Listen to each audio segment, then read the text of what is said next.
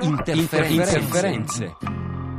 De unde Radio România Internațională, de ce a ales Muzeul Național de Istorie al României să expună Come ogni giovedì la sigla di interferenze introduce l'arrivo in studio di Andrea Bognino. Buongiorno Andrea. Buongiorno Roberto, buongiorno agli ascoltatori. Oggi dove ci porti? Oggi andiamo in Russia, andiamo a scoprire una sorta di nuova guerra fredda dell'etere radio-televisiva che sta avvenendo in questi mesi, ma per raccontarla vale la pena fare un salto nel passato per far vedere come appunto sono storie che tornano tutte le volte con nuovi contenuti ma con la stessa tipologia di comunicazione. Quindi facciamo un salto negli anni 50 50, dove andiamo a ascoltare i segnali che gli americani, appunto, era appena, era appena finita la seconda guerra mondiale, avevano iniziato a trasmettere in maniera molto forte e compulsiva verso la Russia. You are tuned to Radio Free Europe, Radio Liberty. Вы слушаете Радио Свободная Европа, Радио Свобода.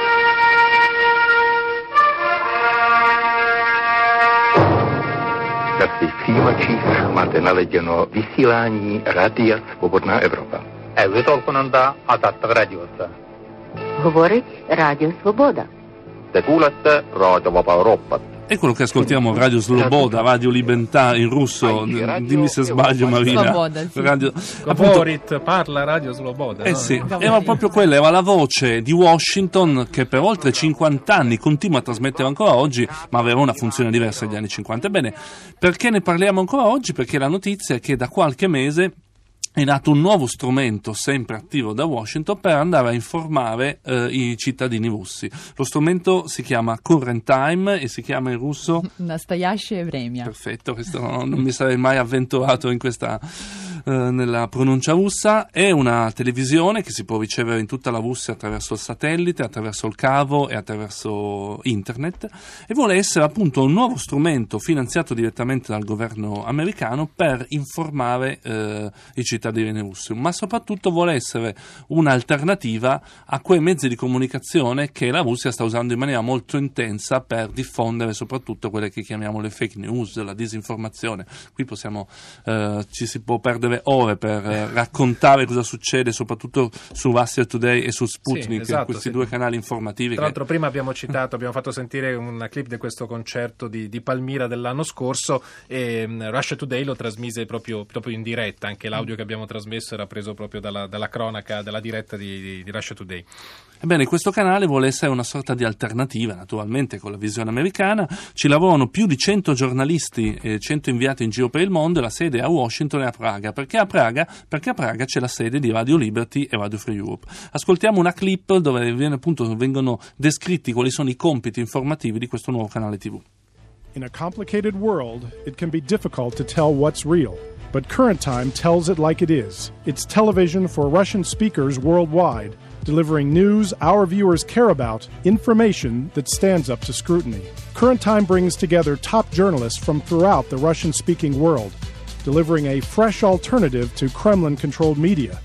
With headquarters in Prague and Washington, and more than 100 reporters on the ground. E quello, è, quello che abbiamo ascoltato è una bella voce impostata che ci racconta appunto, che ci racconta appunto che cos'è questo progetto, si parla che cos'è la verità, quindi è assolutamente un riferimento al fatto che la, la TV russa sia portatrice di fake news, il fatto che oltre 100 giornalisti lavorano a Current Time e il potenziale di ascoltatori è interessante, sono oltre 240 milioni di persone che eh, appunto potrebbero, parlano russo e potrebbero essere gli spettatori di questo nuovo canale. Proviamo ad ascoltare una clip proprio di questo canale ed è una notizia che parla dell'Ucraina, di una guerra di cui non parla più nessuno, ma Current Time tutti i giorni ne parla perché evidentemente vuole, vuole essere un contraltare all'informazione russa.